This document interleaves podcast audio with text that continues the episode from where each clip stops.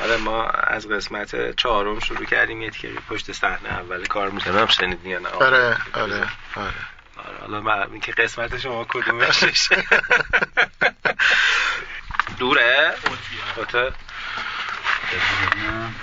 خب آیکا چون شما اگر که توی سه گوش باشه. بگیره اینجوری. خوبه. خب آیا شما یکم به دیوار نزدیک بشی.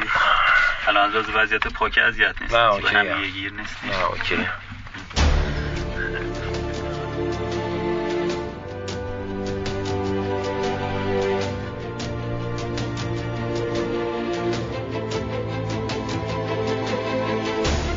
سلام. این بخش اول ششمین اپیزود رادیو نموداره ما توی فصل اول پادکست رادیو نمودار قصد داریم کمک کنیم تا ریسک انتخاب مشاور برای کسب و کارها بیاد پایین. برای همین این بار رفتیم سراغ یه مشاور معلف مهندس امین کاچار. یه تعریف دیگه ای از حرفه‌ایگری هم اینجا می‌تونیم چاشنی موضوع بکنیم که آدم حرفه‌ای راحل ساده دارن برای موضوع. مترجم کتاب فروش به روش چالشگر هرچند توی ترجمه ماهره اما فروشنده خوبی میگه نیست. شش ماه برای اون شرکت کار کردم و یه دونه وبسایت هم نتونستم بفروشم. خب هر روز کارم این بود که تو منطقه صنعتی اصفهان پیاده می‌رفتم و نمی‌تونستم نتیجه بگیرم. کودکی و خوابهاش رو با کابوس طی کرده. با این تفاوت که ایشون هرچند به مبارزه کابوساش می‌رفته اما از کلیشه ها فرار می‌کنه. این به این معنی نیست که من باید حتما تحصیل بکنم حتما باید لیسانس بگیرم حتما باید دکتر بشم. الان همه می‌خوان دکترا بگیرن که یه پیشونده آدم بگن مای دکتر. نظر امین اینه که اصفهانی ها جاه طلبن. یه سمتش میره سمت بهره کشی و یه سمت این جاه طلبی می‌تونه بره به سمت بهره بری میهمان این اپیزود رادیو نمودار معتقده که یه مشاور یه تعمیرکاره.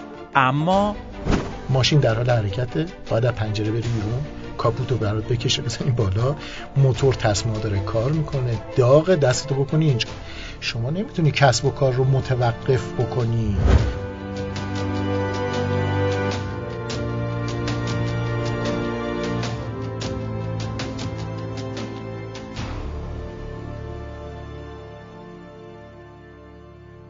خب حالا که مهمان این شماره رو بهتر می‌شناسین وقتشه بخش اول گفتگوی من سید محمد علوی رو بشنوید با ایشون که ویزا هاب اکسپرس حامی رادیو نمودار اون رو به شما تقدیم می‌کنه.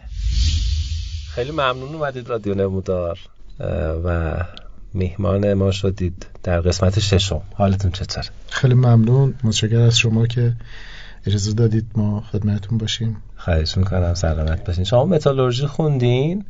و الان مشاور مدیریت هستید در حوزه برند و استراتژی. ربطی به هم داره؟ نه. چی شد که اینجوری شد؟ من خب تحصیلات دانشگاهی رو تو حوزه متالورژی در واقع برای مقطع کارشناسی انجام می‌دادم. اون زمان به خاطر اینکه کمک هزینه ها رو در واقع باشم برای خانواده خودم سعی می‌کردم تو وقت اضافه یه فعالیت اقتصادی رو انجام بدم ساده ترین و نزدیک ترین فرصت فعالیت اون موقع کار ویزیتوری بود که شرکت ها می‌گرفتن و در واقع در خیلی مواقع سوء استفاده هم می‌شد از کسانی که کار ویزیتوری رو انجام می‌دادن. خب من هم درگیر این موضوع شدم و تو دوران دانشجویی بعد از ساعت درسم کار ویزیتوری رو انجام می‌دادم. اونجا با فضای فروش خورده نزدیک شدم.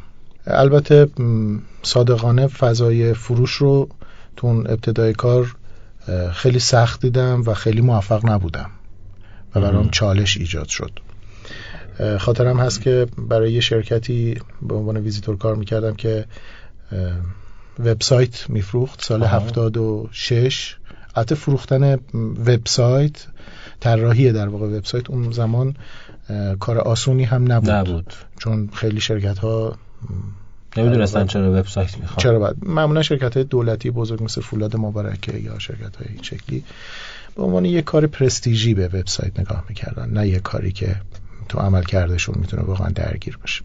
شش ماه برای اون شرکت کار کردم و یه دونه وبسایت هم نتونستم بفروشم. خب هر روز کارم این بود که تو منطقه صنعتی اصفهان پیاده می‌رفتم صبح تا عصر و نمی‌تونستم نتیجه بگیرم. خلاصش در واقع عدم موفقیت در نتیجه گیری بود. برای من تجربه بسیار پربهایی بود و من تونستم از اون تجربه تو بقیه قسمت ها خیلی استفاده کنم ولی از لحاظ نتیجه گیری واقعا نتیجه گیری مالی نداشت. بعد از اینکه تحصیلات دانشگاهیم تموم شد یک مدت رو تو صنعت کار کردم و تو کارخونجاتی که کار فولاد بودن و کار قطعات فولادی رو داشتن. رو عرشه های فولاد کار می‌کردم. عرشه اصطلاحا اونجاییه که کوره ها در واقع شارژ میشن و بعد خالی می‌کنن توی در واقع مجراهایی که هست برای قالب ریزی. کار کارگری مهندسی قالب ریزی طراحی مدل اینا. بعد از یک سال دیدم که شرایط شرایطی نیست که از لحاظ رشد بتونم در واقع خیلی چشم انداز واضح و شفافی رو توش ببینم. آره. با توجه به علاقه مندی که داشتم تو حوزه شبکه کامپیوتری تو اون حوزه تحصیل کردم. حالا اگر مخاطبین عزیزمون آشنا باشن تو حوزه در با شبکه های مایکروسافت و Cisco اینها کار کردم. دوره درخشانی هم بود اون موقع ها وقتی قرار بود در واقع مدرک گرفته بشه. خیلی بله. شرکت دنبال این بودن که افرادی با داشتن این مدارک رو حتما جذب بله اون موقع در واقع یک میشه گفتش که توجه و استقبالی بود راجع به کسایی که تو این حوزه باشن. خب اون موقع من بیشتر تو Cisco کار کردم و CCNP Cisco رو خارج از کشور certificate ش رو گرفتم. به مدت دو سه سال ادمین شهرداری اصفهان تو یکی از مناطقش بودم و بعد مدیر پروژهش.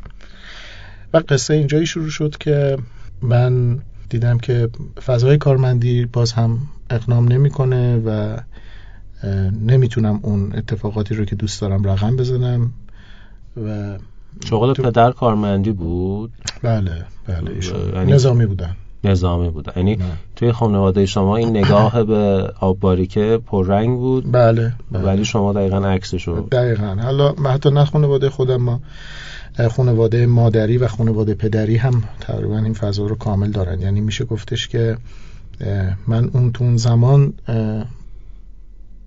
خلاف جریان. یعنی علیرغم اون شکستی که در فروشندگی داشتید که یه عدم قطعیت داشتید ولی باز مسیر نامطمئنی رو شروع کرد. بیشتر میشه گفتش که این یه اتفاق حسیه. برای اینکه برای من سخت بود که بپذیرم توی این موضوع شکست خوردم و میدون رو خالی کردم. آها. یعنی شما عکسش رو عمل کردین. گفتی میرم تا یک موفقیتی یعنی پیدا بشه. در واقع نمی‌تونستم بپذیرم که شکست خوردم. شکست خوردم. خاطرم هست البته یه خورده بحث روحی است دیگه. آره. این حالتیه که در واقع ما میگیم که آدم خودشون رو به چالش بندازن وارد چالش کنن. آقا برای این تریسی میگه از سیف ساید خودتون بیاین بیرون, بیرون. از اون حاشیه امن خودتون بیاین بیرون. خاطرم هست که در واقع کودک که بودم به جهت شرایطی که ما داشتیم خب پدرم به جهت ماموریت هایی که داشتن تو مناطق نظامی چون خونسا کننده بمب موشک هایی بودن که عمل نمی کرد تو اون سن کم ما پدر رو نداشتیم. و مادر منم کسالت داشتن مریضی داشتن. شرایط سختی رو داشتیم. و من خیلی دچار کابوس شبانه مثلا تو سن 6 سالگی 7 سالگی 8 سالگی می شدم.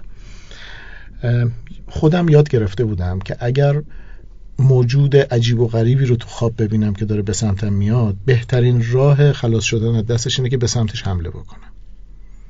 یعنی بعضی موقع تو خواب به خودم می‌گفتم خب تو خوابی اگر می‌خوای ادامه پیدا بکنه فرار کن و اگر می‌خوای که تموم بشه به سمتش حمله اینو خودت بهش رسیده بودی؟ آره. یعنی بدون اینکه کسی بهت گفته باشه؟ آره.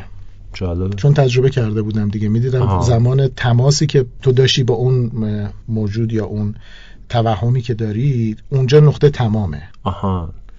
ولی هر چقدر فاصله ازش می‌گیری این ادامه پیدا می‌کنه. این که میگن با ترست مواجه شو در واقع این از همونجاست بله.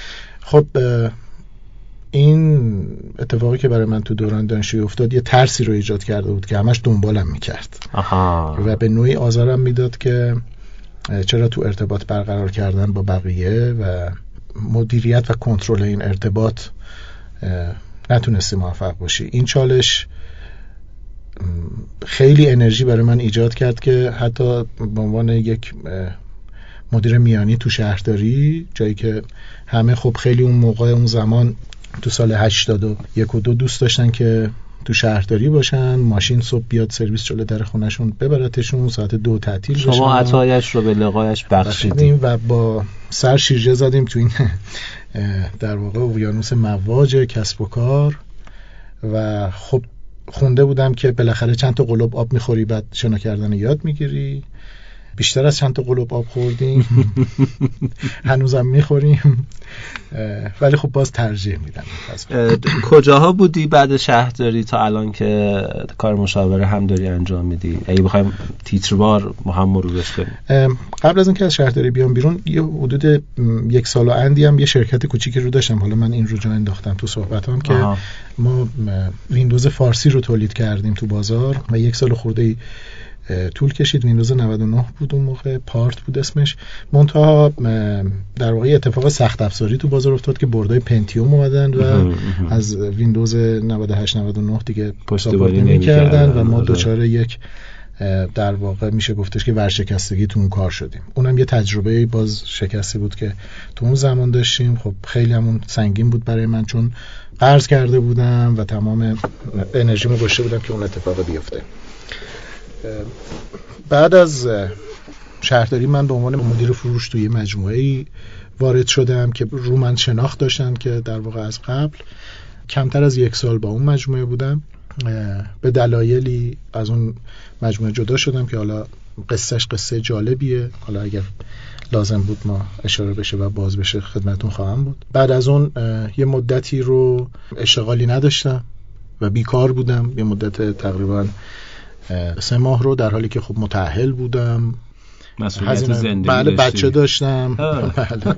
و فشار زیادی بود و ضمن اینکه درخواست از سمت شهرداری بود که برگرد. برگرد. یعنی من بین دو راه گیر کرده بودم. در واقع فرار کنی از اون یا باش مقابله کنی؟ بله. امین کاچار بعد از مدتی به این نتیجه می‌رسه که برای قطع امید از فرصتهای پشت سر بهتر پلهای برگشتنش رو خراب کنه. همین کار رو هم می‌کنه و با وجود آغاز کارش در رده مدیریتی میره به گیتی پسند و به عنوان کارشناس دو سال کار می‌کنه تا کم کم راهش رو بتونه باز بکنه. بعد از دو سال شدم در واقع مدیر قسمت بازاریابی تو حوزه کارخانجات صنعتیش بی تو بی. و اونجا در واقع میشه گفتش که شروع یعنی نقطه عطفی بود برای اینکه ارتباط بدم بین کسب و کار واقعی که داشتم اون روز کار می‌کردم با علم روز دنیا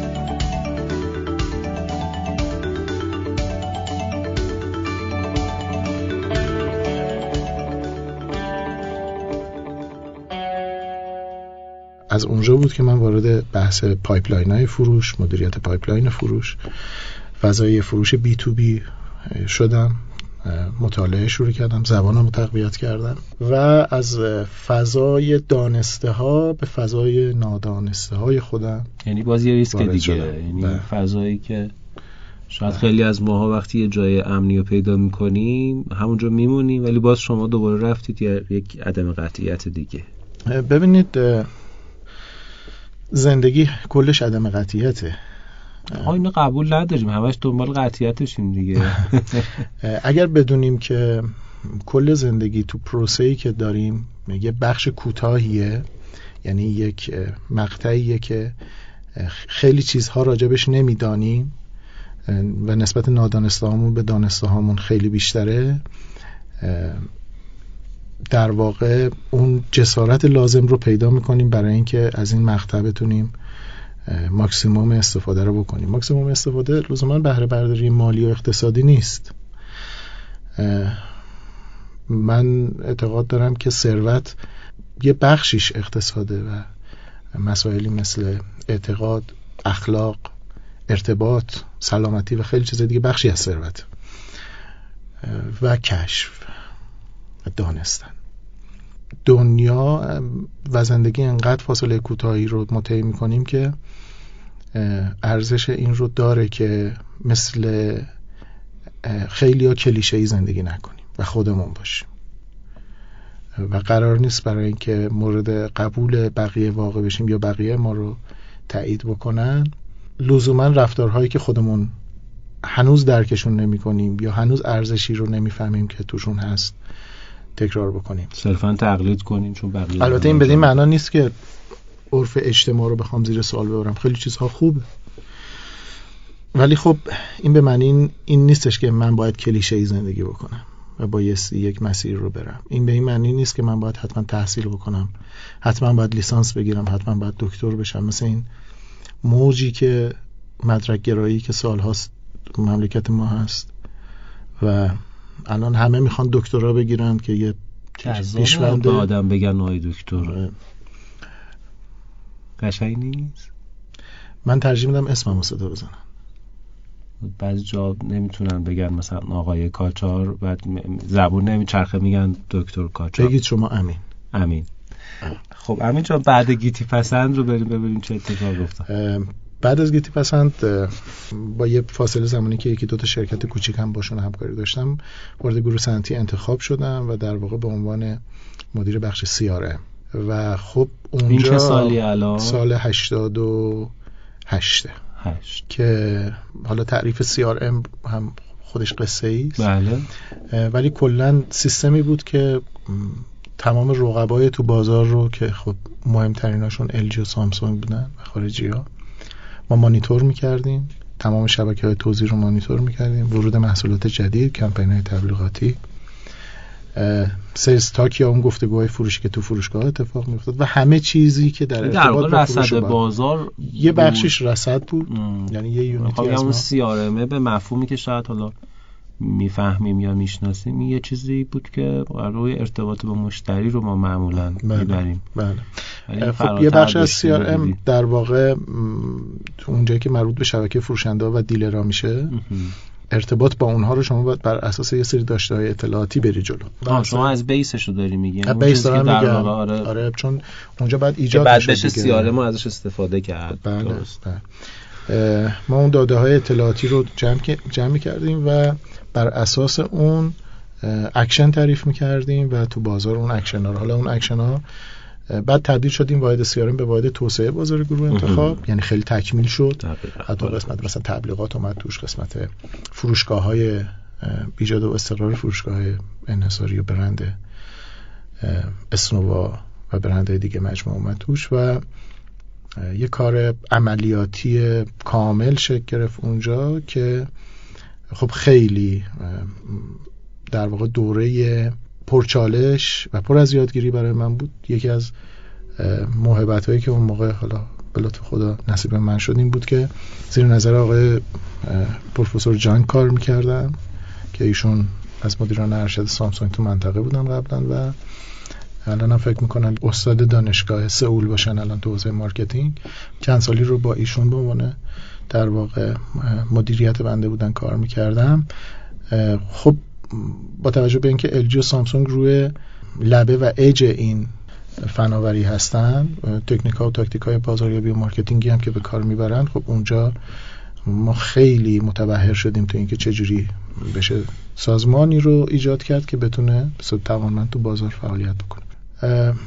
و یکی دیگه از باز نکات مثبت گروه شخصیت آقای دیانی بود آقای بله. محمد رضا دیانی بود که ایشون فوق العاده ریسک پذیرن توی اینکه بخوان تغییر بدن و فضای جدید ایجاد بکنن و پویان و خیلی به راحتی فضاهای قدیمی رو رها می‌کنن از سیف ساید خودشون میان بیرون که خب این شخصیت آقای دیانی هم کمک می‌کرد به اینکه من بتونم تمام اون چیزهایی که مطالعه می‌کنم و طراحی می‌کنم رو بتونم اجرا بکنم. واحد توسعه بازار اونجا خیلی قوی شکل گرفت. حدود 200 نفر نیرو پیدا کرد. 11 تا دفتر تو کل مناطق داشتیم.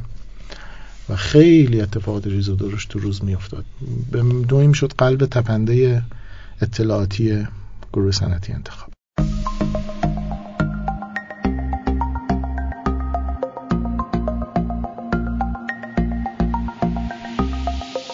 متشکرم که رادیو نمودار رو میشنوین. این برنامه با کمک ویزا هاب اکسپرس تقدیمتون میشه.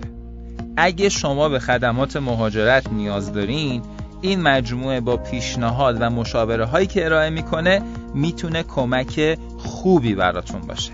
اما هر تصمیمی دارین حواستون باشه. بخش اول اپیزود ششم رادیو نمودار هنوز تموم نشده. در ادامه میشنوین. خوشحال بودم که کمکشون کرده بودم. یعنی این حس خوب کمک کردن؟ دقیقا. برای شما به عنوان یک مبنای اولیه بوده. دقیقا. و هنوزم هست. تا مشاوره دادن. شما باید در عین اینکه موتور کار می‌کنه و سرسیلن داغه دستتو بکنی اون تو و حواست باشه که حرکت ماشین رو دچار اختلال نکنی. نکنی. ما از چیزهایی که جنبه رازآلود دارن خوشمون و بعد ناراحت میشیم اگر کسی جواب ساده چیزی رو به ما بده که به من برمیخوره که چنین چیز ساده ای رو تا حالا بهش توجه نکردم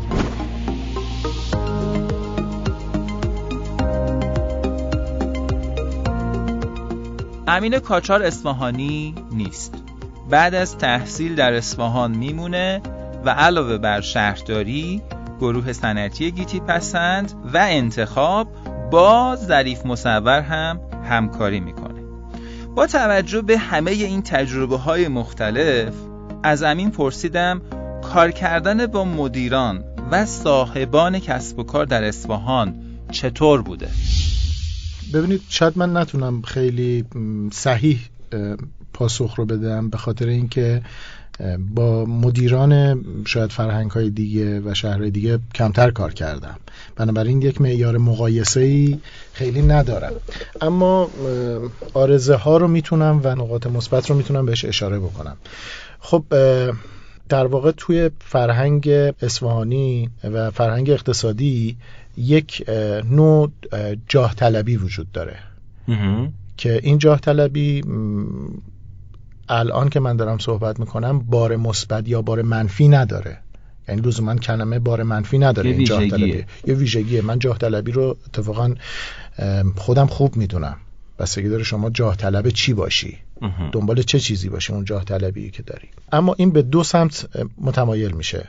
یه سمتش میره سمتی که ما بهش میگیم که یک سازمان رو با رویکرد بهره کشی و یه سمت این جاه طلبی می‌تونه بره به سمتی که وقتی اخلاق و وقتی دانش چاشنیش بشه به سمت بهرهوری. بنابراین من این دوتا روی کرد رو خیلی قوی توی این دوتا قطر رو می‌بینم تو اصفهان. یعنی مدیرانی که با چاشنی اخلاق و دانش بهرهوری رو بهش فکر می‌کنن که قطعا این مسیر مسیر طولانی مدت تر و در واقع منظره روشنتری رو داره. و بهره کشی که خب شورت ترم کوتاه مدت و خسارات و ضایعات خودش رو هم برای خودشون هم برای جامعه خواهد داشت. خب این تقریبا میشه گفت ویژگی همه مدیران یا صاحبان کسب و کاره مشخصا توی اصفهان چیزی هست که به این بخواد اضافه بشه و بگیم این جنسش اصفهانیه. ببینید تو اصفهان چیزی رو که من تو فرهنگ خود مردم هم احساس می‌کنم ضمن اینکه این رو به صورت قطع نمیشه گفت و یک موضوع نسبی است و قطعیت نداره. این هست که فضای اعتماد تو بین لایه های مختلف طبقات اجتماعی و فرهنگی مردم ارتباطات روزمرهشون اعتماد در لایه های داخل سازمان اعتماد بین کسب و کارها و حتی اعتماد بین مشاورین و در واقع خود کارفرماها سطح مطلوبی رو نداره. و می‌خوام این رو ازش به راحتی رد نشیم و نگذاریم به خاطر اینکه core business هسته business اعتماده. اعتماده. حتما بهش برمیگردیم. من سوال دارم در این خصوص ولی می‌خوام برسیم به این که توی همچین فضایی شما در کنار فعالیت های اجرایی عملیاتی که داشتی آروم آروم شروع کردی به ارائه مشاوره. چجوری وارد این فضا شدی؟ یعنی وارد فضای مشاوره دادن شدی. چجوری تونستی این اعتماد رو به وجود بیاری که بپذیرن تو مشاوره یک کسب و کار باشی؟ ببینید من پلنی رو نداشتم برای اینکه برنامه ریزی شده وارد فضای مشاوره بشم. اگر شما تو سابقه منم نگاه بکنید و تو اتفاقاتی که افتاده مثلا اتفاقاتی رو نمی‌بینید مثل اینکه خیلی بخوام سمیناری بذارم همایشی بذارم یا تو گروه هایی که تشکیل میشه با محوریت بحث مشاوره شرکت بکنم بنابراین برنامه خیلی خاصی نداشتم چشم اندازی روش نداشتم. اتفاقی که افتاد از یک حس درونی بود که باعث شد که وارد فضای مشاوره بشم و درخواست داشته باشم برای اینکه مشاوره بدهم. یه بخش از این کار تجربه و بالاخره اون اتفاقاتی بود که طی این سالها بود. و خصوصا اینکه من فوق العاده تمایل داشتم به اینکه بیام و آخرین یافته های دنیا رو تو حوزه برند بازاریابی و فروش بهش مجهز بشوم. بنابراین به داده ها و اطلاعات داخلی هیچ موقع تکیه نکردم و همیشه دنبال این بودم که متدها و سبک های موفق رو تو دنیا به روز شناسایی بکنم و پیاده سازی بکنم. که خب این هم خودش یک داستان مفصلیه برای خودش. این یه قسمت موضوع بود. اما قسمت مهمتر این بود که یه حسی رو تو خودم داشتم و یک احساس وظیفه ای رو می‌کردم که به کسانی که می‌تونم کمک کنم و از من درخواست کمک دارن کمک بکنم. حتی در خیلی از مواقع بدون اینکه برداشت اقتصادی روی موضوع داشته باشم و بخوام انتفاعی به موضوع نگاه بکنم. پاسخ می‌دادم راهنمایی می‌کردم. بعضی مواقع می‌شد سالهای پیش که یه شرکتی با من آشنا می‌شد از من درخواست می‌کرد کمکش کنم و من چهار جلسه پنج جلسه می‌رفتم وارد شرکتشون می‌شدم. در مثلا بعد از ظهر پنجشنبه حتی جمعه راهنماییشون می‌کردم و خوشحال بودم که کمکشون کرده بودم. یعنی این حس خوب کمک کردن؟ دقیقا. برای شما به عنوان یک مبنای اولیه بوده. دقیقا. و هنوزم هست. تا مشاوره دادن اونم مثلا به موضوع با موضوع برند و marketing و فروش اینها. دقیقا. مثل این میمونه که همون مثال معروفی که اون بازیگر تنیسی که حواسش به بازی تنیسه برنده است نه اونی که حواسش به تابلو امتیازات مشاوره بودن هدف نیست. ببینید الان من یک توصیه رو دارم برای اون دسته از مخاطبین ما که جوان هستن میشنون می‌خوان وارد بازار کسب و کار بشن. یه حسی گرفتن از اینکه خب آیندهشون چجوری برنامه ریزی بکنن و دوست دارن تو این حوزه وارد بشن. چند تا توصیه دارم. یکی اینکه این مسیر مسیر بسیار طولانی است و من به جد توصیه می‌کنم که اینکه از پشت میز دانشگاه بلند شن و با یه سری مطالعات نظری وارد بشن و بگن مشاور هستن رو خودداری کنن چون کردیت و اعتبار خودشون رو خراب خواهند کرد. دوم اینکه بدونن ابتدا باید تو موضع اجرا قرار بگیرن و تجربه کنن. سرد و گرم کسب و کار رو بفهمن و بچشن. تو موضع مدیری قرار بگیرن که سرمایه هاش محدوده. در عینی که باید گردش نقدینگیش رو تأمین بکنه. بیاد و مسائل منابع انسانیش رو مدیریت کنه. سوداوری مجموعش هم تضمین بکنه. مثال بزنم برای اینکه بهتر جا بیفته. خیلی من این فضا رو می‌بینم که مخصوصا کسانی که تازه واردن تو این فضا از میون کتاب ها از میون مقالات و اینها نکاتی رو برداشت می‌کنن خب میان میشینن و می‌خوان توصیه بکنن به یک مدیر کسب و کار که این کارو بکن منم بهشون قول میدم مدیر کسب و کار میگه به بچه حرفای خوبی. چقدر قشنگه بله ما قبول داریم. اما اونم خوشحالن از اینکه واقعا تونستن یه مطلبی رو انتقال بدن. ولی واقعیت مطلب این نیست. مشاوره تو کسب و کار و بهبود تو کسب و کار من نمیگم مشاوره یعنی که شما بتونی یه کسب و کار رو وارد فضای بهتری بکنی. آره دیگه قرار شد که مشاوره هدف نباشه دیگه. آره دیگه. میاد وارد فضای بهتریش بکنی از لحاظ سوداوری یا شاخص های دیگه که ممکنه مطرح باشه.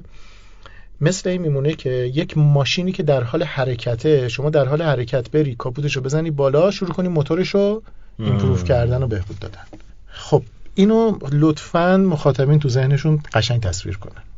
ماشین در حال حرکته باید از پنجره بری بیرون کاپوتو برات بکشه بزنی بالا موتور تصما داره کار می‌کنه داغ دستتو بکنی اینجا.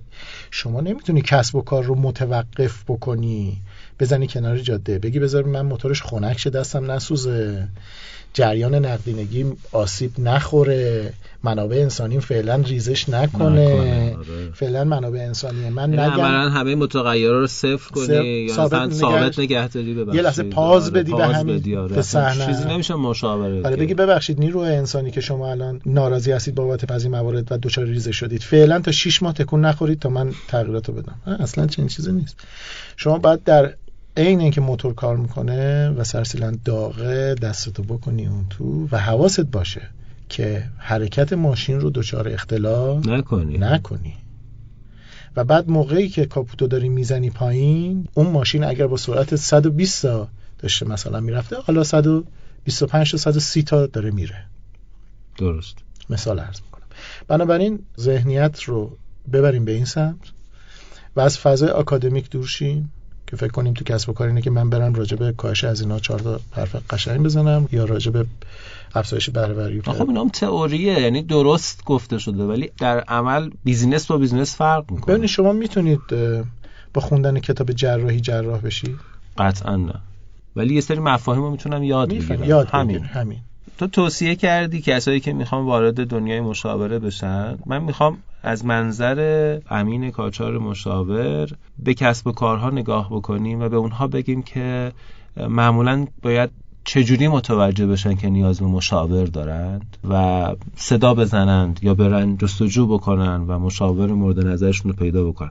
چون فکر می‌کنم قبل از اینکه ما یه مشاور خوب بتونیم پیدا بکنیم فکر می‌کنم بهتره که ببینیم آیا الان به مشاور نیاز داریم یا نداریم. شما چجوری به موضوع نگاه می‌کنی؟ مثلا اگه یک کسب کاری به رجوع می‌کنه آیا ازش می‌پرسی چیزایی و بعد بهش بگی الان تو نیاز به مشاور نداری داری؟ اصلا چجوری یک کسب کار می‌تونه بفهمه الان نیاز به مشاور داره یا نه؟ باید یه کار دیگه ای انجام بده. ببینید یه بخشش برمیگرده به فضای منطقی قصه یه بخشش برمیگرده به فضای غیر منطقی یعنی حسیه و هیجانی موضوع خب. اول هیجانی رو بگم. ما در برخی افراد نه فقط مدیران این حس همه چیز دانی رو داریم. تا وقتی یک فردی که مدیر عامل یه سازمان حس همه چیز دانی داره البته این فقط مربوط به مدیر عامل نیست این می‌تونه من مشاورم دچار همین بیماری بشم. حالا ما از این فضا رد شدیم. نه اون آدم آدمی نیستش که فکر کنه همه چیز رو می‌دونه. اما چجوری می‌تونه نشانه های نیاز به مشاور رو در داخل سازمانش ببینه؟ تو این فضا ما یه سری علائمی داریم مثل اینکه من دارم تو سازمانم سود از دست میدم یا سهم بازار دارم از دست میدم یا ریزش نیروهای خوبم رو تو سازمان دارم. ریزش نیرو بد نیست. حالا کلمه ریزش نیرو رو من تو پرانتز عرض بکنم ریزش و رویش با همه دیگه. آره ریزش اصلا باید کسب و کارها تو سال حداقل 5 درصد نیروی disqualify رو بریزن. اینجا یه بحثی خیلی دوست دارم بعدا بابش باز شه که بحث کسب و کار ما داریم صحبت می‌کنیم. من تو فضاهایی می‌بینم که ما ترجمان غلطمون از کلمه ره باعث میشه که عدالت رو زیر پا می‌ذاریم و کسب و کارها رو دچار مشکل می‌کنیم. و وجود نیروهایی که این نیروها زور سیستم رو می‌گیرن انرژی سیستم رو می‌گیرن انگیزه بقیه نیروها رو می‌گیرن صدمات زیادی رو می‌ذاریم. از بحث خارج نشیم برگردیم. بله، بله. من می‌بینم این شاخص ها در واقع اون شاخص های مطلوب من نیستن یا فضای این شکل. سوالاتی رو داریم که پاسخ روشنی براش نداریم.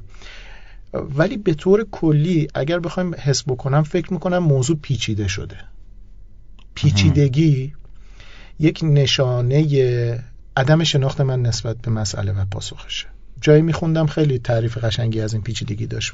مثال زده بود می‌گفت وقتی باراک اوباما میگه اوضاع افغانستان برای ما پیچیده است یعنی اینکه ما شناخت درستی از وضعیت افغانستان, افغانستان فرهنگی و سیاسیش نداریم. هر موضوعی برای ما پیچیده شد اون پیچیدگی برای منه. پدیده ها سادن ما چون درک درستی از پدیده ها و ارتباط بینشون نداریم میشه برامون پیچیده, پیچیده. یه تعریف دیگه ای از حرفه‌ایگری هم اینجا می‌تونیم چاشنی موضوع بکنیم که آدم حرفه‌ای راحل های ساده دارن برای موضوع. راحل هایی که به نظر ساده می‌رسه ولی کار می‌کنه. ولی نگاه عامه یا عموم اینه که آدم های حرفه‌ای معمولا یه راحل های همچین خاص که این خاص بعضا پیچیدن باید باشه. نگه راحت بگه که این کارو بکن و میشه میگیم نه. خیلی اعتمادی نداریم به اون این برمیگرده به اینکه ما از چیزهایی که جنبه رازآلود دارن خوشمون میاد. و بعد ناراحت میشیم اگر کسی جواب ساده چیزی رو به ما بده که به من برمیخوره که چنین چیز ساده ای رو تا حالا بهش توجه نکردم. نکرد. یعنی پیش فرض من یه جواب رازآلوده. یعنی یه, ابهام باید یه جواب رازآلود داشته اینجوری اقناع و ارضا میشن که یه جواب رازآلود به من برای همینه که شما می‌بینید تو تبلیغات موفقیت از کلمه راز زیاد استفاده میشه. ده راز موفقیت. بیاین الان ما راز رو بدونیم The Secret of نمی‌دونم فلان. چون مردم فکر می‌کنن که اون چیزی که نمی‌دونن و توی یه جای پیچیده ای قرار داره و مبهمه اون خیلی ارزشمندتره. یه آدم حرفه‌ای پیچیدگی ها رو رد کرده و به سادگی رسیده. یه مثال بزنم از راه حل هایی که بعضی شرکت های بزرگ تو دنیا میدن. مثلا شرکت اپل.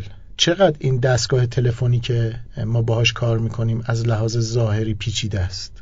اصلا اولین نسلی که از گوشی آیفون داده شد نسبت به گوشی های مشابهش چند تا دکمه کمتر داشت؟ کلا یه دونه دکمه داشت کلا یه دونه دکمه داشت.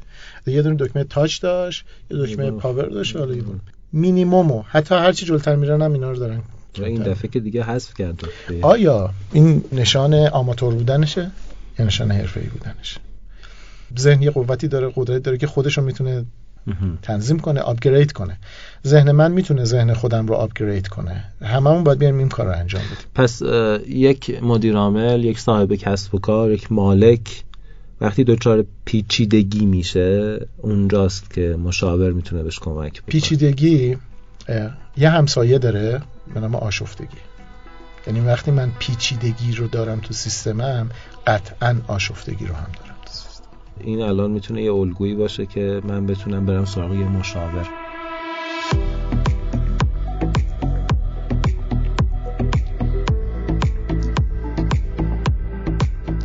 تا اینجا رو داشته باشین.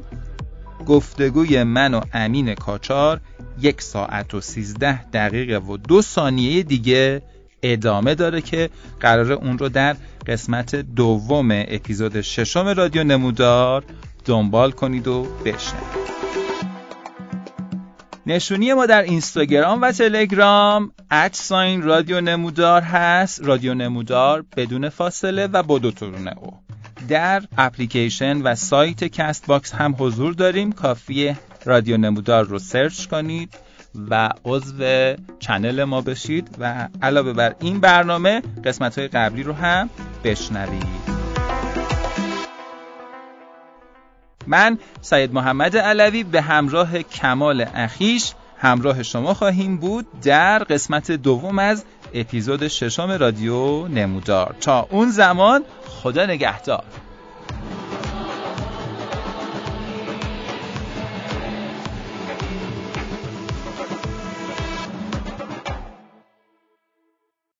سلام.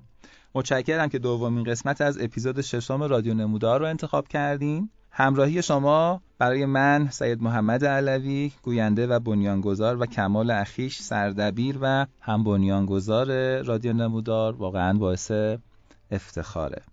اما بذارید خلاصه و مفید بشنویم که در این قسمت با مهمونمون مهندس امین کاچار یکی از مترجمین کتاب فروش به سبک چالشگر چی گفتیم و چی میشنویم؟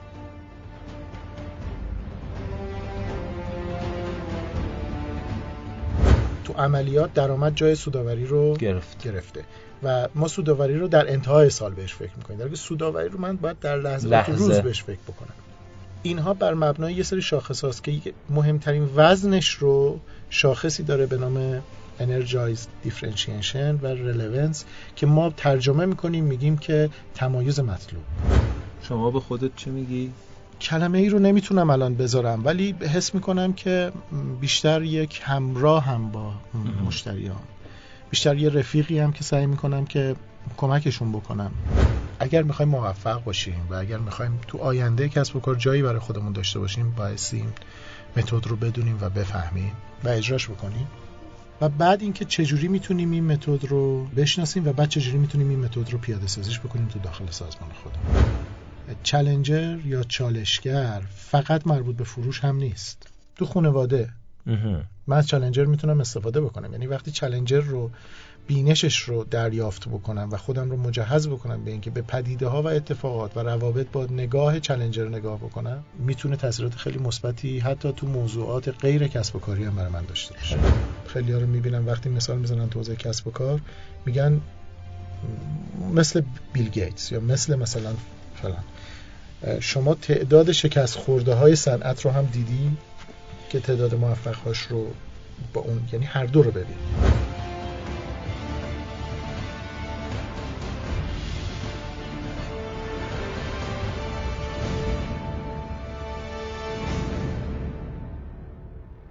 اگه اولین بار رادیو نمودار رو میشنوین یا اپیزود ششم و قسمت اول اون رو نشنیدین توصیه می‌کنم که قبل از شنیدن این فایل یه سر بزنید به کانال تلگرام ما به نشانی ادساین رادیو نمودار بدون فاصله و با دو تا دونه او. اونجا فایل قسمت اول اپیزود ششم رو گذاشتیم. اگر هم دسترسی دارید به اپلیکیشن یا سایت Castbox اونجا هم می‌تونید برید مراجعه بکنید. به نشانی رادیو نمودار. قسمت اول اپیزود ششم رو بشنوید. ما توی قسمت اول از قول امین کاچار که سابقه 20 ساله هم در زمینه marketing و فروش داره درباره انتخاب مشاور پرسیدیم. امین گفته اینو لطفا مخاطبین تو ذهنشون قشنگ تصویر کنن.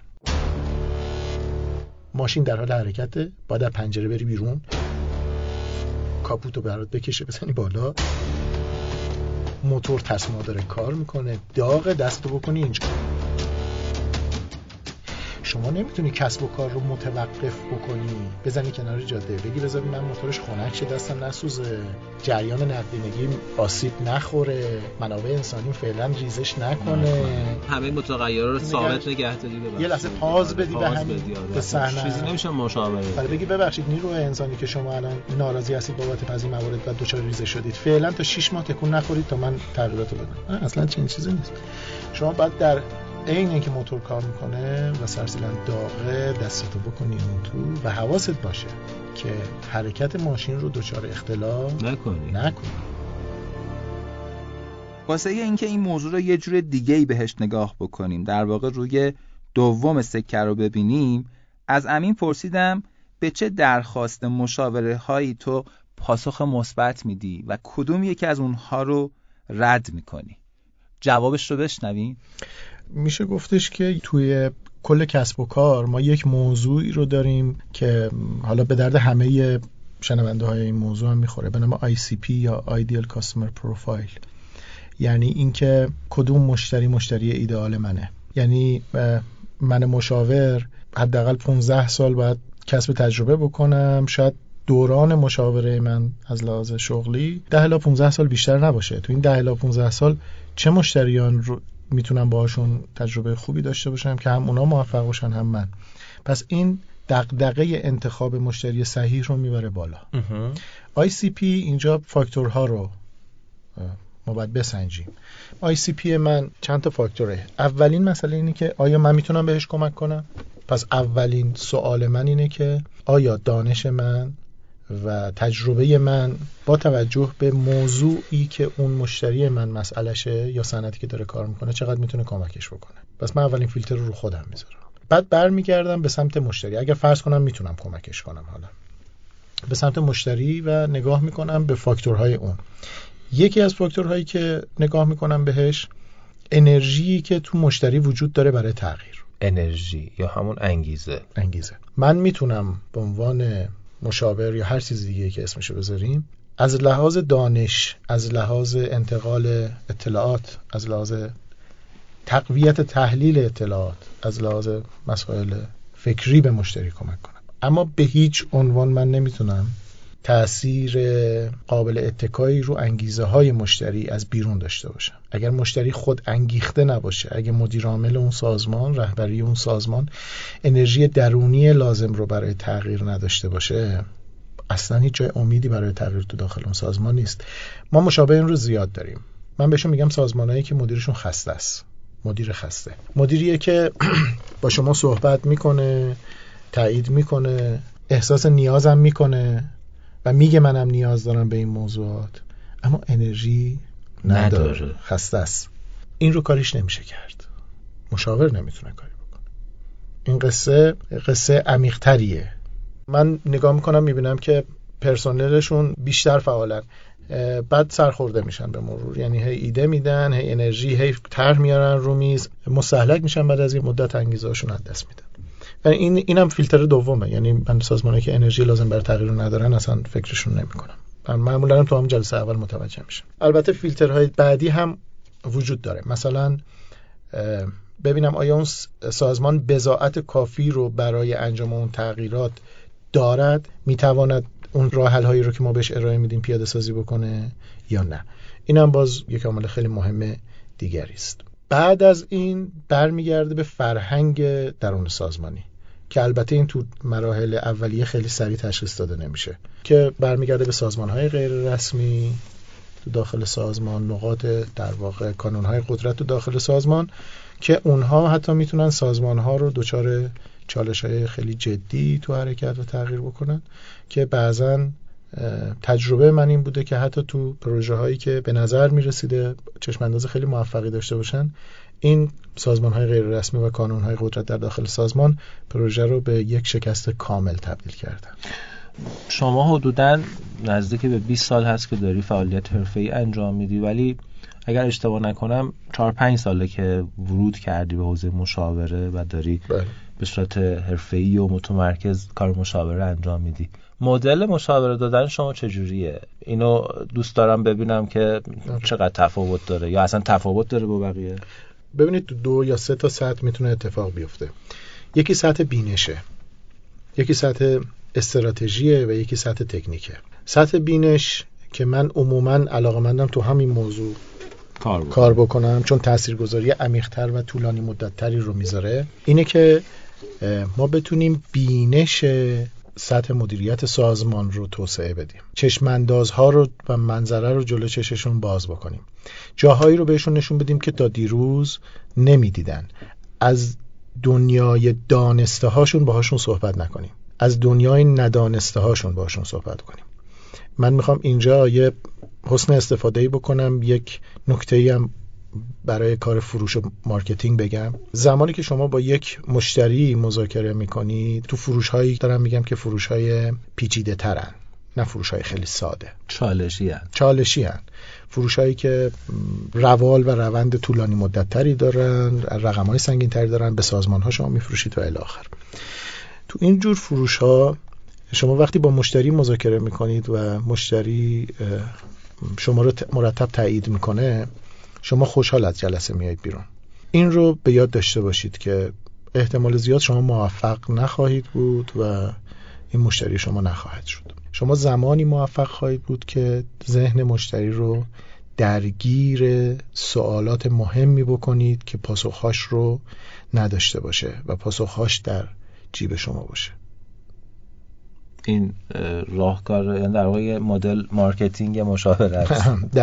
نه مشاوره اصلا بحث نه روز من خود مشاوره بحث خرید و فروش و معامله کردن اصلا بحث در واقع value selling و این بحث فروش ارزش اینجا می‌خوام یه مصداقش رو عرض بکنم که اون خودش یه سیستمه.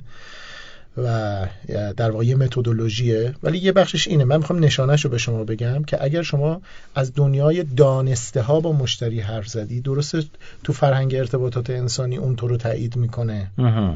اما شما اون مشتری تو نخواهد شد. تو زمانی می‌توانی اون رو مشتری خودت بکنی که از دنیای ندانسته هاش حرف بزنی و راحل هایی که نمی‌داند رو بتونی بهش معرفی کنی.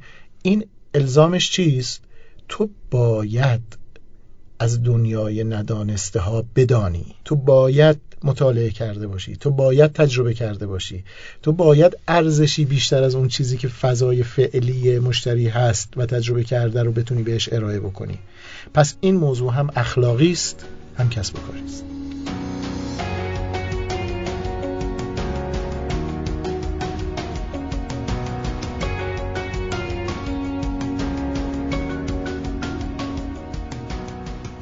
متشکرم از شما که هنوز و تا این دقیقه رادیو نمودار رو دنبال کردی. از ویزا هاب اکسپرس هم ممنونم که تیم برنامه ساز رادیو نمودار رو کمک می‌کنه و ما می‌تونیم در زمینه انتخاب مشاور به کسب و کارها کمک کنیم. در اپیزودهای گذشته پیامهای خیلی زیادی رو ما از طرف صاحبان کسب و کارها به دستمون رسیده که در بعضی از اونها این سوال مطرح شده. چطور میشه از یه مشاور تضمین گرفت که اونچه که طرح می‌کنه رو می‌تونه در گذر زمان به نفع کسب و کار تمومش بکنه؟ همین سوال رو از امین کاچار پرسیدم. ببینید همونجور که خیلی شنیدیم پاسخ خوب پیدا کردن نصفش اینه که سوال خوب بپرسیم. خیلی از مسائلی که ما تو داخل سازمان ها داریم اینه که فرایند درست سوال کردن رو نمی‌دونیم. یعنی سوال درستی نمی‌پرسیم. مثلا همین کلمه تضمین.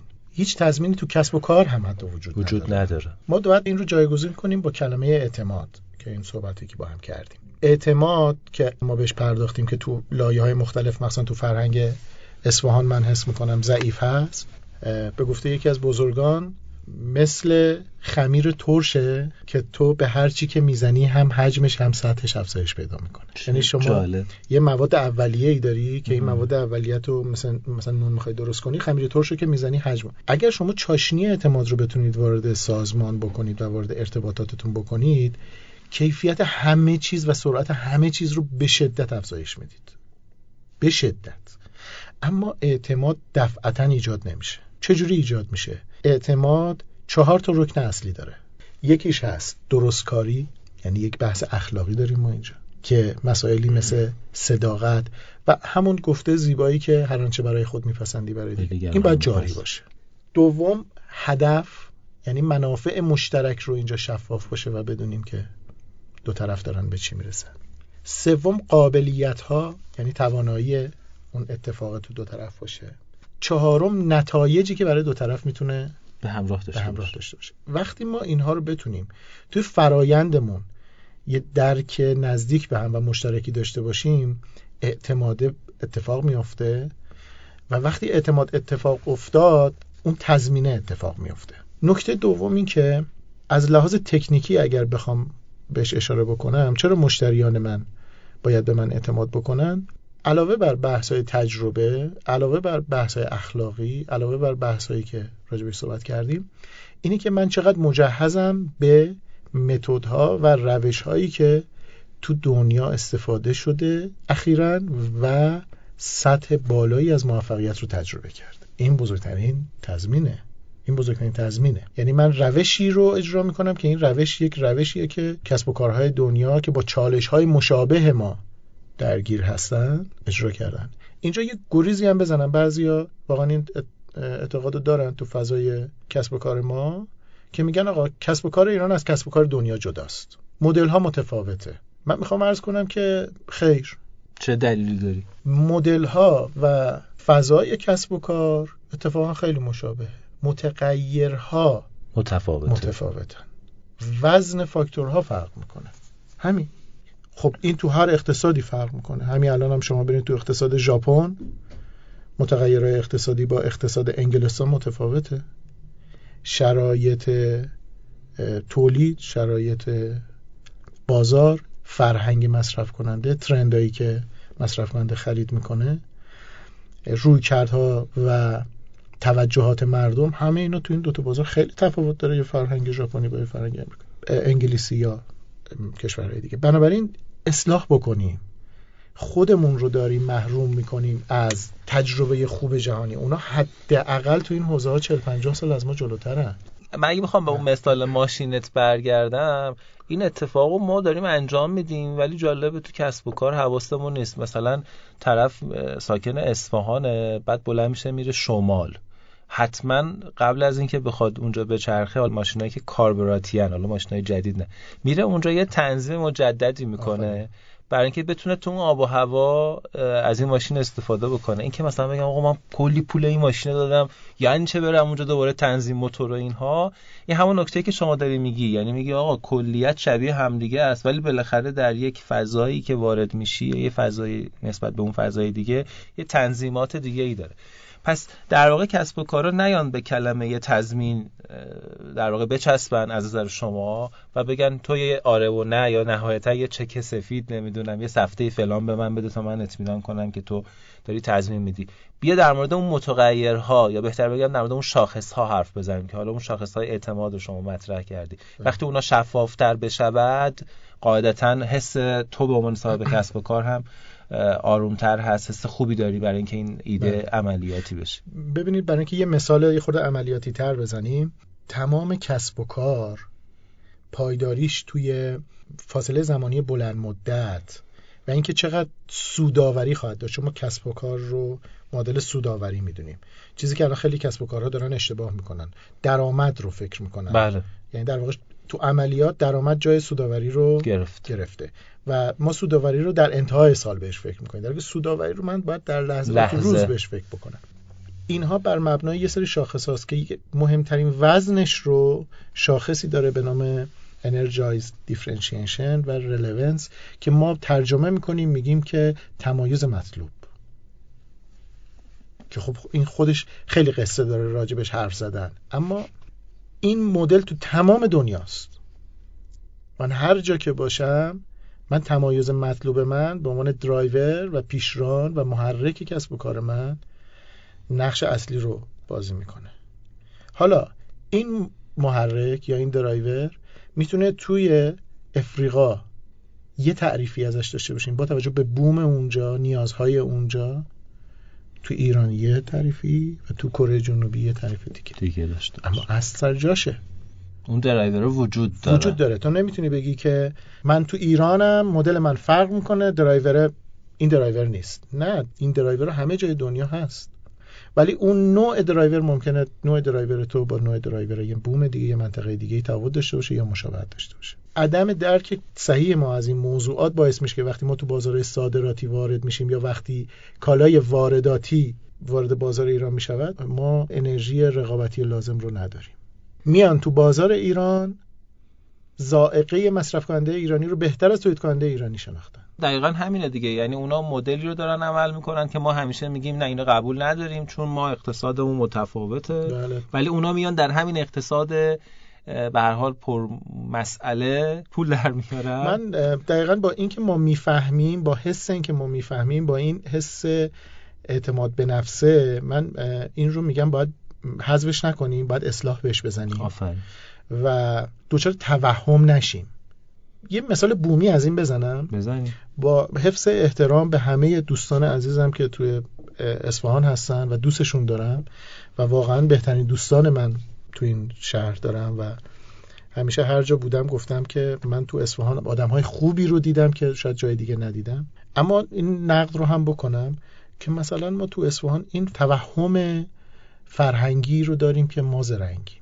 اصفهانی ها خیلی زرنگ و این خیلی آسیب زننده است. بله. برای اینکه یادگیری و آموزش رو در ما می‌کشه بیخودی میده. یه باد علکی که ما میندازیم تو خودمون. و برای همین هم هست که صنعت اصفهان تو سالهای اخیر افول کرده. بازارهایی رو صنعت اصفهان از دست داده. مثل مثلا طلا. مثل طلا. مثلا. مثلا خراسان اومده الان واقعا تو خیلی از صنایع پیشی گرفته از صنایع اصفهان. یا تبریز. چون ما توی فضایی داریم انرژی لازم برای حرکت خودمون رو از بین می‌بریم با یک کلمه. مازرنگی. مازرنگ و تو این فرهنگ گفتگویی و فکری برای خودمون یه زندانی درست کردیم و اسیر شدیم. از همینجور می‌خوام وارد فضای کسب و کار مشاوره در اصفهان بشم. این فضا رو چجور می‌بینی؟ اونجا فکر کنم مازرنگیم زیاده. واقعیت مطلب اینه که متاسفانه این فضا رو می‌بینیم و این رو شما ترکیب کنید با اینکه ما کار گروهیمون به جهت هم مسئله اعتمادی که عرض کردم تو لایه های مختلف هم درون سازمان هم مثالش رو بزنم شاید ملموستر بشه. من خارج از فضای اصفهان رقبایی رو می‌بینم که با هم کوپریشن و همکاری می‌کنن. تو یه صنعت دو تا رقیبن برای اینکه صنعت رو حفظ کنن بین خودشون میان قشنگ یه کوپریشن عملیاتی میبندن با هم دیگه و تقسیم می‌کنن. ما تو اصفهان داریم این موضوع رو ولی بیشتر بعضی موقع فیگورشه و معمولا وقتی این کوپریشن رو می‌خوایم شکل بدیم بیرون از جلسه فکر می‌کنیم چجوری اون طرف مقابلمون تو این فضا بتونیم بعد از این مدت حذفش کنیم. فضای کسب و کار مشاوره رو چجور می‌بینی؟ اونم همینطوره؟ مشاوره هم مشاوره مدیریت مشاوره کسب و کار. ببینید موضوعاتی که من دارم ازش مثال می‌زنم و صحبت می‌کنم یک سری موضوعات انسانیه که می‌تونه توی مدیر یه سازمان اتفاق بیفته می‌تونه تو من مشاور هم اتفاق بیفته. متاسفانه فضای مشاوره تو اصفهان فضای قوی نیست. و من اینجا فکر می‌کنم که نوک پیکان به سمت خود مشاور است. نه اینکه خب اون آرزاهای قسمت کارفرما رو من گفتم به تفصیل چندی موردشو. ولی خب اینجا واقعیتش اینه که سمت مشاورین رو مقصر می‌دونم. شاید احساس میشه که تقاضا اونجوری که مثلا باید باشه نیست. خب ما در سطح تقاضای موجود داریم فعالیت می‌کنیم دیگه. الان مثلا شاید موضوع پرسونال برندینگ خیلی پررنگه. در حوزه مشاوره و اینها یا فعالیت های این چنینی؟ ببینید رسالت مشاور چیه؟ ما یک رویکرد داریم که مشاور تاجر باشد. یعنی ببینه چه نیازی هست بره اون نیاز رو پاسخ بده. یک مسئله داریم که مشاور عامل ارتقا باشه. یعنی بتواند فضای کسب و کار رو به یک لول بالاتر حرکت بده. حالا این سبک نگاه و این بینش باعث میشه که من برم و جدیدترین دستاوردها و تجربیات دنیا رو سعی کنم بومی بکنم بیارم داخل کشورم انتقال بدم به صنایع برای اینکه اینها پرفورمنسشون بره بالا سوداوریشون بره بالا پایداریشون بره بالا و هرچی یه موقع اون روش اول که من مشاوریم که تاجر هستم نگاه کنم ببینم تقاضای عمومی برای چه چیزی بالاست برم بر اساس اون زائقه ای که مصرف کننده من داره حالا میگه مثلا پرسونال برندینگ بورس بازاره یه سری مطلب بذارم و بیارم و مثلا محتوا آماده بکنم و راهنمایی بهش بکنم. این بینش متاسفانه خودش الان ضعف و پاشنه آشیل خود صنعت مشاوره است. ببینید من قبل از اینکه مشاور باشم البته این کلمه مشاور رو هم برای خودم خیلی تمایل ندارم استفاده بکنم. شما به خودت چی میگی؟ کلمه ای رو نمی‌تونم الان بذارم ولی حس می‌کنم که بیشتر یک همراه هم با مشتریام. بیشتر یه رفیقی هم که سعی می‌کنم که کمکشون بکنم تو کاری که دارن انجام میدن و بینش جدیدتری رو بهشون بدم. چرا نمی‌خوای بگی مشاورم ببین بحثم اینه که به لحاظ positioning شما الان مشاور هستی. چرا بله. من نمی‌خوام مشاور باشم یه سری مختصاتی داره کلمه مشاور و باری داره که تو جامعه فعلی ما که من خودم باهاش مشکل دارم. چرا؟ حذر کنی از اونها. آره. من سالها اونور میز نشسته بودم. آها به عنوان کسی که کارشناس بوده مدیر بوده. و مشاور میومد جلوم میشست. و مشاور میومد یه سری حرفایی رو به من می‌زد حرفای قشنگی و آخر روز می‌رفت و من نمی‌دونستم که چی کار باید بکنم. و چطور می‌تونم این ماشینی که در حال حرکت در واقع موتورش رو بهبود بدم یا دستکاریش بکنم؟ روند جاری سیستم اونقدر فشار به من می آورد که هیچ تغییر در واقع مهمی رو نمی‌تونستم بدم. و مشاور نمی‌تونست به من کمک کنه. مشاور به من اطلاعات می‌داد. یک کلمه ای رو اینجا بایستی تعریف بکنیم. فاصله بین دانش و خرد. خرد دانشی است که به عمل آورده شود. یه مثالی رو چند روز پیش که دوستان زد خیلی جالب بود گفتم اینجا بد نیست. دانشمند داریم ولی همه دانشمندا خردمند؟ نیستند. نیستند. چند تا همین الان دکتر داریم که خودشون تو خونه نوشابه مصرف می‌کنن. فاصله بین دانش تا خرد. مشاورم مستثنا نیست. بین دانشمند بودن دانش داشتن تا خردمند بودن. مهم اینه که شما بتوانید نحوه و استراتژی چگونه عملیاتی کردن اون دانش رو به یعنی عامل باشی در واقع. دقیقا. و همراه اون باشی و بجنگی همراه تغییرات با مشتری خودت. نه اینکه در یک صحنه کارزار عین کسی که توی اتاق امنی نشسته و براش قهوهش رو سرو می‌کنند و از شیشه های ضد گلولش ببینی که حالا مشتری تو تو این کارزار چه بلایی سرش میاد. تو باید لباس رز بپوشی و بری وسط اونجا کنارش باشی. خب بدین جهت کلمه مشاور رو من خودم نسبت بهش موضع حسی دارم. شاید کلمه مشاور کلمه درستی باشه. ولی با توجه به جایگاهی که پیدا کرده که پیدا کرده میگی من اینی که میگن نیستم. چجوری می‌تونم بگم؟ میگم من مشاور نیستم. آره. در ادامه قسمت دوم اپیزود ششم خواهید شنید؟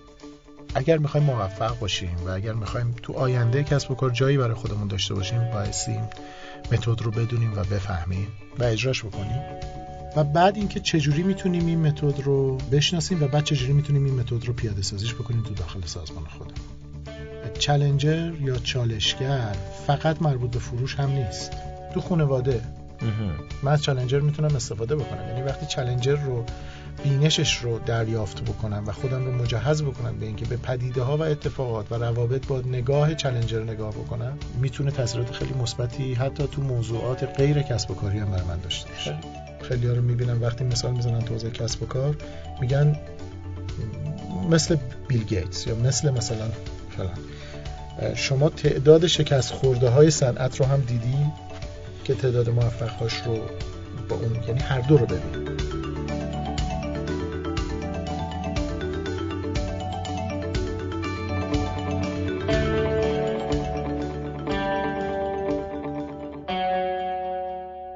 اگر قسمت اول اپیزود ششم رو شنیده باشین هم توی قسمت قبل و هم در این قسمت من گفتم بهتون که امین کاچار مترجم کتاب فروش به سبک چالشگره. کتابی که نویسندگانش مدعیان بروزترین روی کرد برای شکستن قفل فروشه.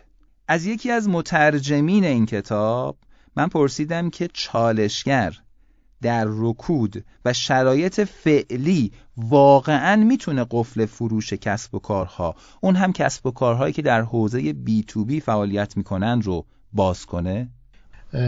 ببینید ما فقر دانش داریم تو حوزه بازاریابی و فروش و هنوز ما داریم با محتوای چند دهه پیش کارمون رو پیش می‌بریم. متدولوژی فروش که تو دنیا اتفاق افتاد بر اساس شیف پارادایمایی که توی صنعت اتفاق افتاد و کسب و کار بود نیازهایی ایجاد می‌شد و بعد تجربیات موفقی اتفاق می افتاد در اون تجربیات موفق تبدیل میشن به متدهای فروش.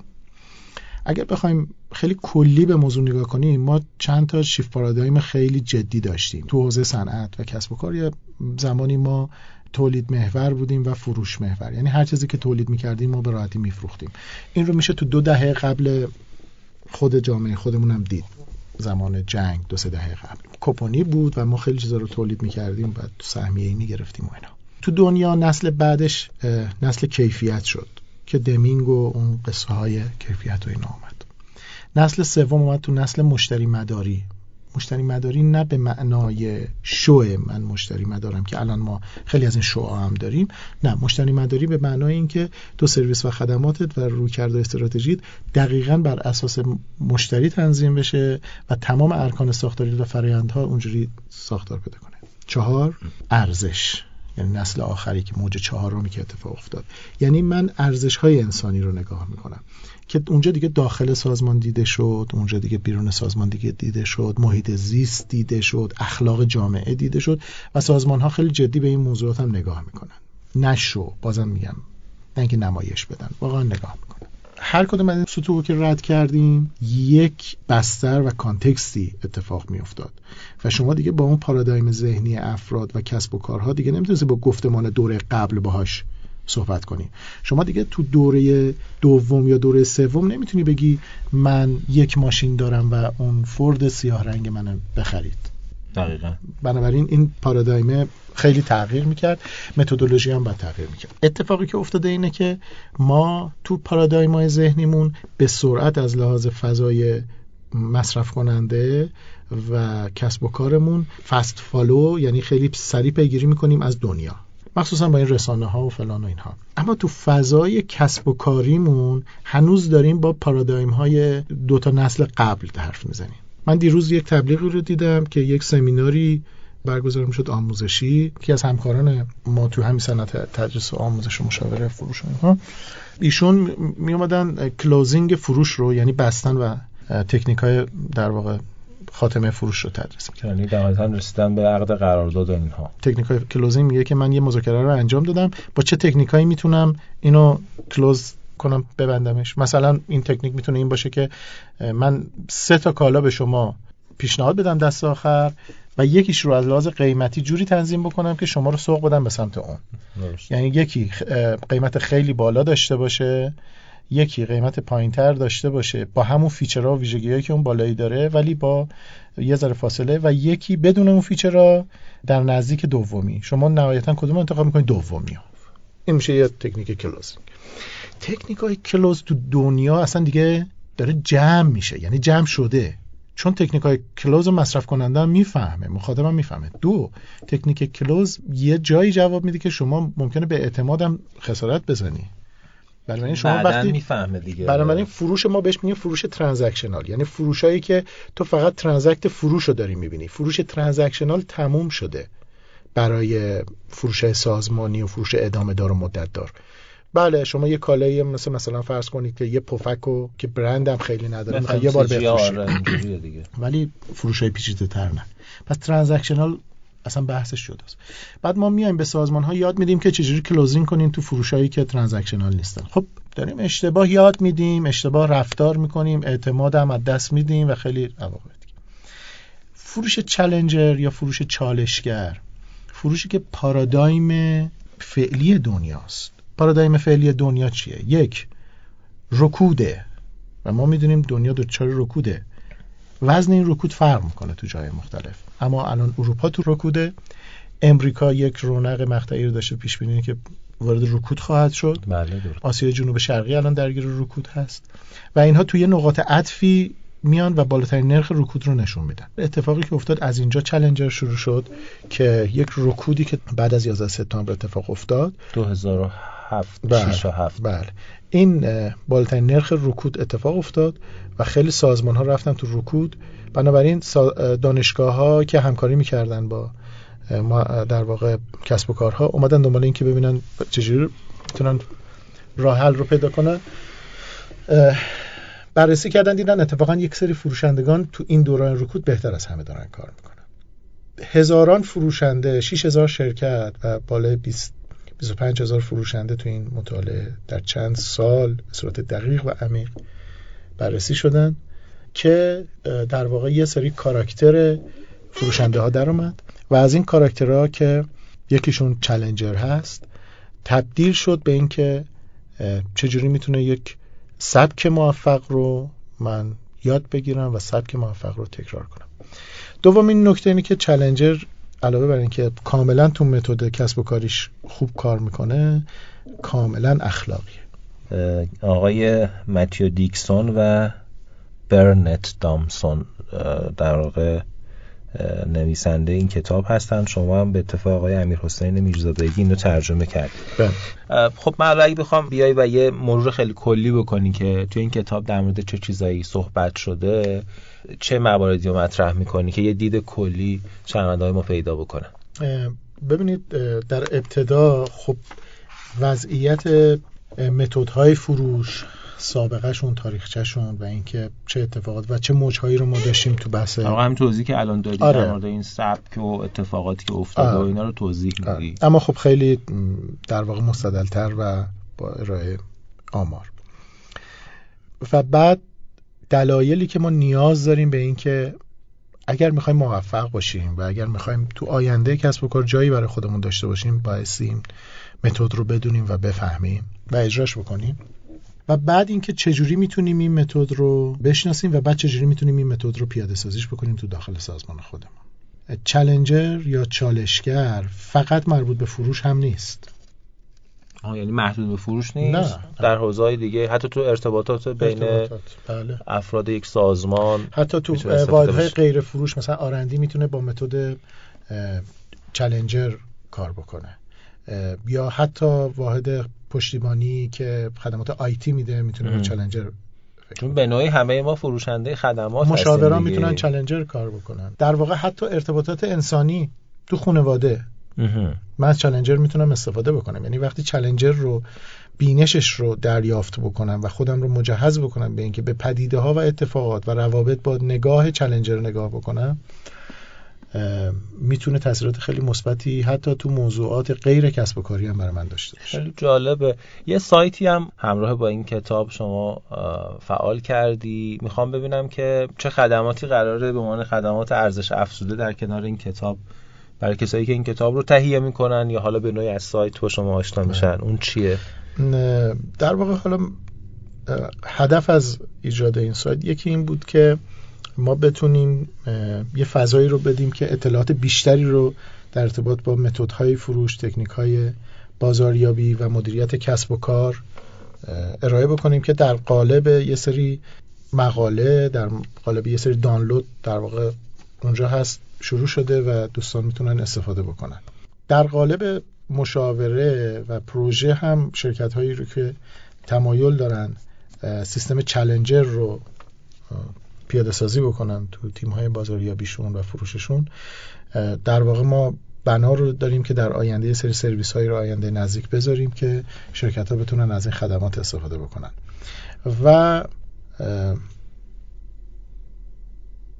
یه خورده چشمانداز بیشتر و دورتر رو اگر نگاه بکنم یک مکانی رو برای انتقال تجربیات تمام challenger های ایران تو حوزه فروش marketing و حتی غیر فروش و کسب و کاری با همدیگه داشته باشیم.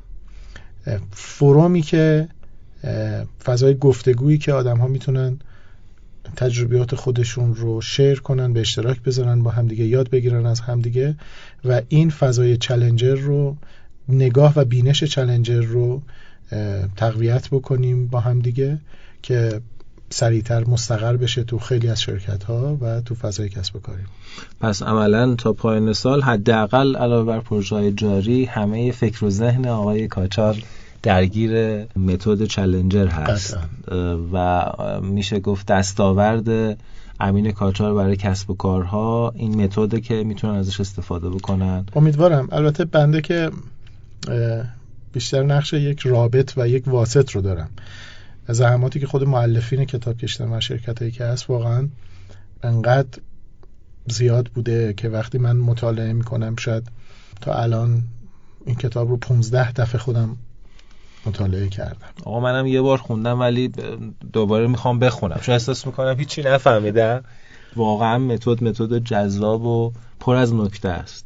بله. یعنی بارها باید خوند و بهش فکر کرد و جزو کتابایی هست که بینش ما رو تحت تاثیر قرار میده. از دنیای نادانسته هاست. یه مثالی رو بزنم از دل همین کتاب برای شما تو تایید همین صحبت حضرت علی. ما یه کاراکتر داریم به نام رابطه سازها. که رابطه سازها فروشندگانی هستن که خوب می‌تونن ارتباط برقرار کنن رابطه ها رو در واقع ایجاد بکنن با شرکت ها و مشتری و الی آخر. آمار نشون میده که مدیران عامل و مدیران و مدیران فروش بیشتر دنبال استخدام رابطه سازها و حفظ رابطه سازها تو تیم های فروششون هستن. و اعتقاد دارن که اینها بیشترین ارزش افزوده رو دارن. آمار مفصل و نتایج کتاب و تحلیلی که حالا کتاب خروجی شده نشون میده اینطور نیست. چه جالب یعنی چیزی که ما فکر می‌کنیم که تو یکی از معیارهای استخداممون تو اولویت قرار میدیم بله یه سری بی اخلاقی هم بعضا میشه دیگه لیست مشتری های مثلا رقیب و اون فروشنده ای که بله. اومده از اردوگاه رقیب و بله. بله. بله. بله. و اون می‌خوایم ارتباطات رو بخریم نشون میده این نیست این رو دیگه ارجاع میدم به کتاب کسانی که دوست دارن تو کتاب پاسخ این سوال رو پیدا کنن بله بله بله بله پاسخ بسیار شیوایی هم داره می‌خوام این مقدار بریم سراغ خود امین کاچار ببینیم که روزا چی کار می‌کنه. آدمی که دنبال نادانسته هاست پس باید خیلی مطالعه بکنه. اهل مطالعه خیلی باید باشه. آخرین کتابی که خوندی یا داری می‌خونی چه کتابی همینجا همین کتابی که شما گفتید مینیمالیست. دیجیتال. خیلی جالب بود برای من. چون همون دقدقه هایی بود که خودم داشتم و چند سالی هست که بحران چل سالگی رو دارم رد می‌کنم بحران چل سالگی که آدم آدم چل سالش میشه دیگه. بحران یعنی مثلا خیلی تو. یه جوری میگی ما الان ترسیدیم می‌خوایم نزدیک چل سال ببینید تو دوران 25 الی 30 سالگی شما به آینده نگاه می‌کنی و کارهایی که باید بکنی. آره. توی سی تا چل سالگی اینا رو توسعه میدی و تثبیت می‌کنی. تو چل سالگی به عقبت نگاه می‌کنی. چیکار کردم من؟ میگی من دیگه دارم به سمت نیمه عمرم و دارم رد می‌کنم آره. و باید فکر بکنم. آره دقیقا. این مزرعه و باقی که من می‌خواستم توش خیلی میوه های خوشمزه ای بده و فلان و اینا یه نگاه بهش می‌کنی و دوچار یک چالش فلسفی میشی. بله و اهداف مثلا دههای قبل زندگیت برات از نظر ارزشی ممکنه جابجا جا بشن. درست. من خاطرم هست که تو دوران مثلا بین 20 تا 25 سالگی خیلی متاثر بودم از نوشته های آنتونی رابینز و برایان تریسی و اینها. خب دوران عجیبی هم بود اون بله. دیگه. موجهای خاص خودشو داشت. تو دوران بین سی تا چهل سالگی جاش رو داد به نوشته های عمیقتری از ویندایر و بقیه معلفین و حتی می‌تونم بگم که الان من نگاه منتقدانه دارم به امثال آنتونی رابینز و مشابه این آدم ها نه اینکه کلیت همه صحبتاشون رو زیر سوال ببرم اما مبانی صحبتاشون رو در واقع به نقد می‌کشم خودم. مجموعه راز که خیلی طرفدار داره. بله. نقد جدی بهش وارد می‌کنم و توصیه می‌کنم به مخاطبین مواظب باشن و مراقب باشن. دیگه دست از سرش برداریم. خیلی خوشمزه به نظر می‌رسه اما اون نیست. دنیا کیکی نیست که هرچی ازش برداری سهم کسی کم نشه. این یه دروغ بزرگه. دنیا برای من نیست دنیا برای همه ماست. اینا دروغاییه که گفته میشه. و تو فضای اقتصاد سرمایه داری چاشنیش و محرک بازی خوب آدم ها تو این نمایشنامه کمدی اینجور بینش ها و فلسفه هاست. تو سن چل سالگی من به یه بحران به یه چالش فلسفی خوردم و خیلی از اون نگاه هایی که قبلا داشتم و حتی بهم انرژی می‌داد ولی خب شاید تو مسیری که اصالت نداشت منو حرکت می‌داد اونها بود و متاسفم از اینکه شاید راهنمایی نداشتم اون موقع که خیلی سریع به من بگه و خودم به این نتایج نرسم. بنابراین سعی می‌کنم الان اینو به مخاطبین بگم. شاید هم ارگانیک بوده ها. یعنی همون دیده ارگانیکی که شما داری میگی اون دوران دورانی بوده که اونها لازم بوده یا حداقل شرایط اون دوران این گونه بوده. مثل همین دوره هایی که ما برای فروش و marketing در نظر می‌گیریم. دوره که تولید و فروش بوده بعد به سمت مثلا مشتری مداری اینها رفت. الان اگر بخوایم یه خورده فنی تر صحبت بکنیم با نسلی روبرو هستیم. خب نسل قدیم مثل generation های نسل هزاره و ایکس و وای و زد و که الان بحث نسل Z ه. و توجهاتی که اینا دارن و نگرشی که دارن خب فضای استارتاپی به شدت تقویت شد استارتاپ ها و اینها. من مشکلی با فضای استارتاپی ندارم و اتفاقا خیلی خوب می‌دونم. اما نگرشی که توی نسل جدید هست که الگوهاش امثال استیو جابز و بیل گیتس و زاکربرگ و اینها هستن و می‌خواد توی یه فاصله زمانی کوتاهی مثلا جریان freelancer ی و اینکه من کسب کار خودم رو داشته باشم و اینها من اعتقاد پررنگ شده. بله من اعتقاد دارم freelancer بودن بد نیست چون اصالت انسان آزاد رو دوست دارم و قبولش دارم. و سعی می‌کنم با اسارت انسان حتی به صورت نهادهای اقتصادی و ساختارهای اقتصادی مبارزه کنم. تا جایی که میشه. البته یه جایی شما باید ساختار داشته باشی برای کار اما خب بعضی انسان ها هستن آزاد کار. پذیر نیستن. اما این اگر درست مدیریت بشه چیز خوبی است اما اینکه ترکیب بشه با اون فضاهای ذهنی که من باید یک شب راه صد ساله رو برم و این خروجیش اینه که من رو از مسیر ارگانیک خارج می‌کنه. هم خودم رو در انتهای کار با خسارات زیادی روبرو خواهد کرد. درست یعنی دوستانی که می‌خوان این مسیرها رو برن دقت بکنن که درگیر هدف گذاری های که اصالت ندارن و ارزشی نیستن نشن. چون یک زمانی از سنشون که میگذره وقتی برمیگردن به تاریخ فعالیت خودشون نگاه می‌کنن علامت سوالهای بزرگی رو می‌بینن و حس پوچی بهشون حمله خواهد کرد. خیلی مراقب باشن. از مشاورین استفاده کنن از بزرگترها استفاده کنن از با تجربه ها استفاده بکنن. این مسیر که به اسم موفقیت تو جامعه ترویج میشه ممکنه ده تا شومنی داشته باشه پنجاه تا شومنی داشته باشه که الگو بشن برای جوونا و اونها هم خیلی بنایی ندارن عمقی ندارن. درسته درسته. باید ببینیم موفقیت رو چی تعریف می‌کنیم. اما برگ های ریخته و زرد شده بیشماری داره. مثل اینکه من خیلی ها رو می‌بینم وقتی مثال می‌زنن تو حوزه کسب و کار میگن مثل بیل گیتس یا مثل مثلا فلان. شما تعداد شکست خورده های صنعت رو هم دیدی که تعداد موفق هاش رو با اون یعنی هر دو رو ببین. نه اصلا آقا درک درستی از شکست های بیل گیتس داشتی؟ بله. یعنی اگه تو جای بیل گیتس بودی آیا دوباره شروع می‌کردی که اون چند بار شروع کرده؟ و ضمن اینکه آیا درک می‌کنیم که این این یه نکته خیلی مهمه که من یکی از تغییرات اساسی بوده که تو تفکر من اتفاق افتاد که من تو دوران بین 20 تا 30 سالگی به شدت معتقد بودم انسان هر کاری بخواد می‌کنه و مانعش خودشه. و غیر خب اینا هم ناشی از همون مطالعات و همون بله اون دوران. ولی الان من سوال مطرح می‌کنم. آیا آقای جابز یا آقای بیل گیتس یا آقای زاکربرگ اگر توی افریقا به دنیا می آمدن همیشه رای تو داشتن؟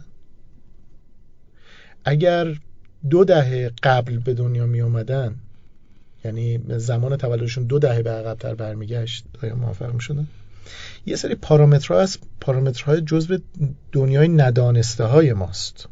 یعنی ما باید مقتضیات زمان و مکان رو هم در نظر بگیریم. خیلی چیزایی و خیلی چیزایی که نمی‌دانیم. نمیدانی. یا برای مثال آیا ژنتیک آقای بیل گیتس میزان هوشش چقدر تاثیر داشته؟ اینکه من IQ پایین تری ممکنه داشته باشم یا EQ پایین تری داشته باشم از آقای جابز آیا تاثیر نداره؟ بنابراین به جای اینکه خیلی آرام و با تعمل با حقایق روبرو بشیم. این حقایق رو روش خط قرمز نکشیم صرف نظر نکنیم و یه سری اهداف رویایی برای خودمون نذاریم که بعدا دچار مشکل نشیم. حضرت علی میفرمایند قناعت ثروتی است که پایان ندارد. من فکر می‌کردم که مثلا پنج سال پیش قناعت منظورشون اینه که پول تو جیبمون باشه اینو نخریم. یا پول تو جیبمون نیست نخریم. قانع باشیم. اما حالا متوجه شدم قانع بودن یعنی اینکه من ثروت های دور و اطرافم ببینم. وقتی انسان دچار طمع و حرسه خیلی از ثروتهاش رو نمی‌بینه و همش فکر آینده است. من همسرم رو ببینم با حرف بزنم.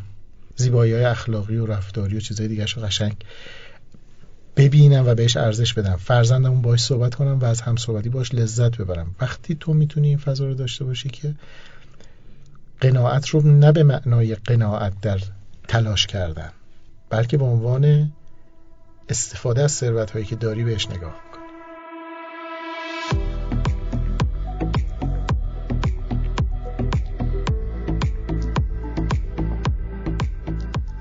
ثروتمند باشید و پیروز. این هم دومین قسمت از اپیزود ششم بود که خدمتون تقدیم کردیم. توی این اپیزود با مهندس امین کاچار مشاور و استراتژیست برند و یکی از مترجمین کتاب فروش به سبک چالشگر به گفتگو نشستیم.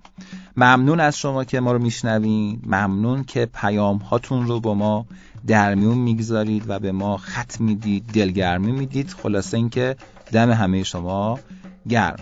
ممنون و متشکرم از ویزا هاب اکسپرس حامی مالی رادیو نمودار که ضمن ارائه خدمات مهاجرت حامی دانش و آگاهی هم هست.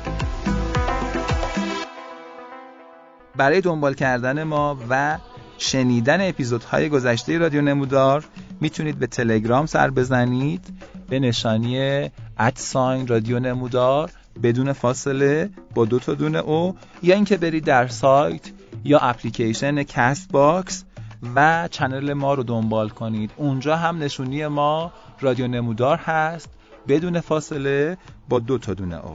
منتظر ما و اپیزود هفتم رادیو نمودار باشید.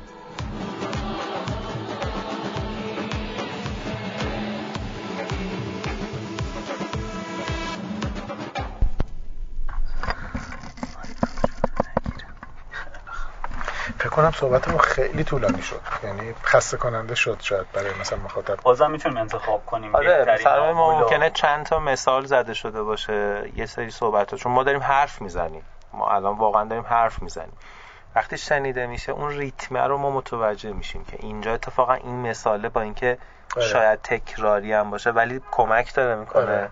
پس بذار باشه. دیگه هنر تدوین شماست. ما دنبال نتیجه این آره. من دنبال علاوه دنبال پرزنت خودم نیستم. چون اصلا حتی از لحاظ بیزینسی هم این سگمنتی که دارن گوش می‌کنن مخاطب من نیستن.